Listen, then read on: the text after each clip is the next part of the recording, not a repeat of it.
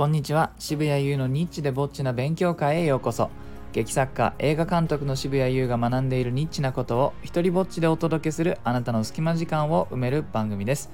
えー今日はですね損をした気分になったクラウドファンディングという話を、えーしたいと思います。あのーちょっと前にですね、え僕がクラウドファンディング支援したあの人の返礼品リターンってやつですね。が届いたんです。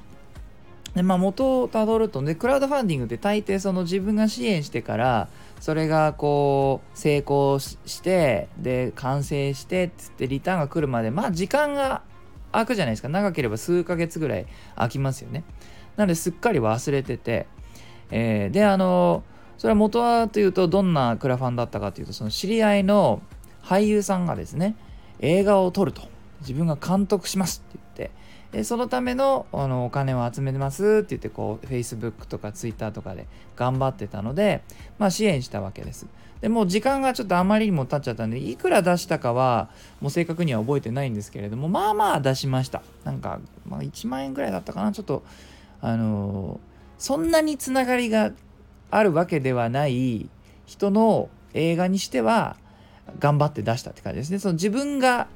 映画作る人間だからまあこれぐらいあったら自分もそれなりにねあこんなに緩い大したつながりじゃないのに応援してくれてるんだっていう風に感じてもらえるのはどこら辺かなっていうそのさじ加減でね。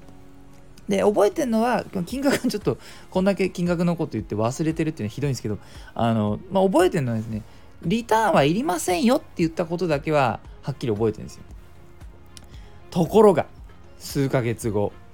リターンがね来ちゃったんですね。もう覚えてないからなんだろうと思って開けてなんかよくわかんない手ぬぐいが出てきてそれであのあのコピーした手書きのなんか手紙みたいな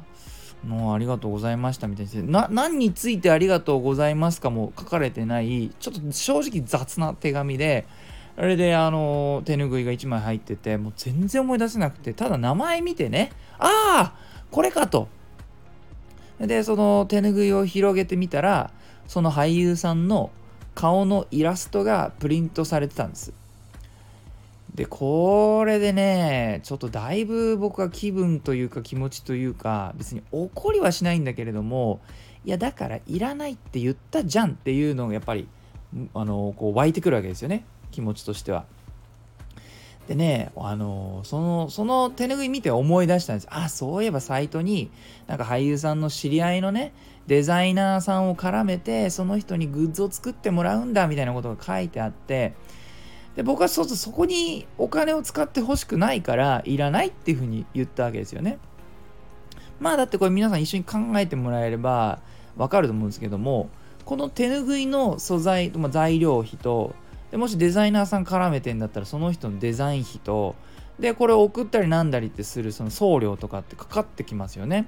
なので僕がじゃあ仮に1万円出したとして一体そのうちのいくらがちゃんとそもそもの目的である映画に注がれているのかっていう風な質問がもちろん頭の中に浮かぶわけじゃないですか。しかも俺断ったのに送られてきてるってことはさあの事務局これ読んでないでしょ俺のメール。ね、あるいは連携取れてない。事務局がそのクラファンのそのなんだ？グッズ制作部の方にこのこの方はいらないって言ってくれてますっていう一手を打ってないってことですよね。まああのさらにさ、まあ、このラジオの収録のためにちょっと考えてみたんですけどもいや大体そもそもですけど手ぬぐいって昨今使う？手ぬぐい。いや俺マジで手ぬぐい最後に使ったのってもう覚えてないです。自分で持ってない。持つ必要がない。じゃあどっかに行くじゃないですか。じゃあ飲食店行きますよねもうおしぼり出てくるじゃないですか。ここで自分の手ぬぐいを出す人とかなかなかいない。た,、またまに意識の高い、えー女子がですね食事の際膝の上にこう広げるみたいな風にして見たあの光景としては見たことありますよ。それとか年配層でたまにあのだでもあれハンカチ持ってる人の方が多いな。ハンカチあるけどこう手ぬぐいのなんて言うんだろう素材としてもちょっともうちょっとボワボワした感じのね。これいやどうなの。しかもさじゃあね本当に100歩譲って100歩譲って僕が手ぬぐい超欲しかったとしましょう。でもだったら自分の欲しいの買いに行きますよね。そしていくらいいもの買ったとしても1万円はしない。いやわかんない。広い世の中1万円する手ぬぐいあるかもしらん。だけど だけど手ぬぐいが欲しかったらなんか別のルートたどるわけですよ。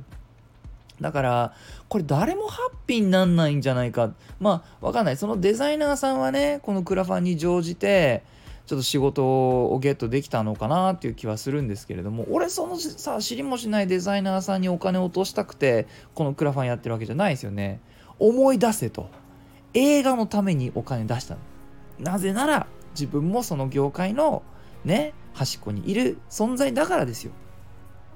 でもじゃあなぜこういうことが起きるのかというとまあその俳優さんが必ずしも悪いわけではなくて、まあ、クラウドファンディングというもの自体がですね大きく分けて支援型と予約販売型っていうのが両方あってでこうクラファンやろうっていう人がこう両方見たりするからこういつの間にかごっちゃになっちゃうんですよね。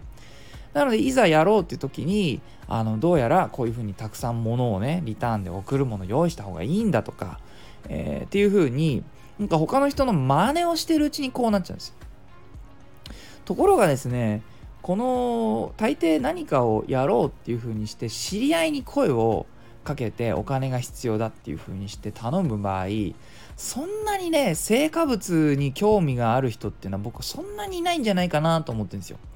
むしろつながりがあんまりなくて本当に物が欲しい人っていうのはいるかもしれないけども そういう人はじゃあ手ぬぐい欲しかったら買いに行けやって話なんでやっぱりクラウドファンディングって最初は知っている人にこの話が行くわけですよね。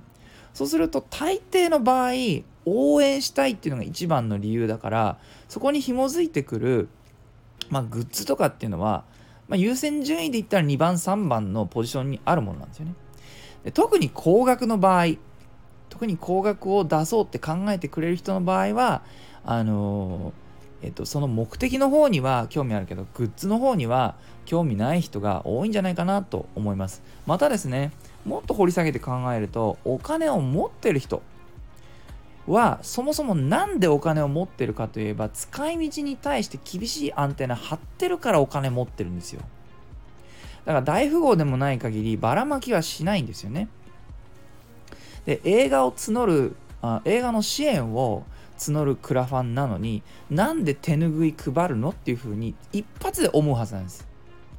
でお金の使い方が下手だって思われたら映画の予算の使い方も下手かもしれないというふうに、えー、お金に厳しい人は判断すると思います。でその判断をされたらその人はお金は出さないと思うんですよね。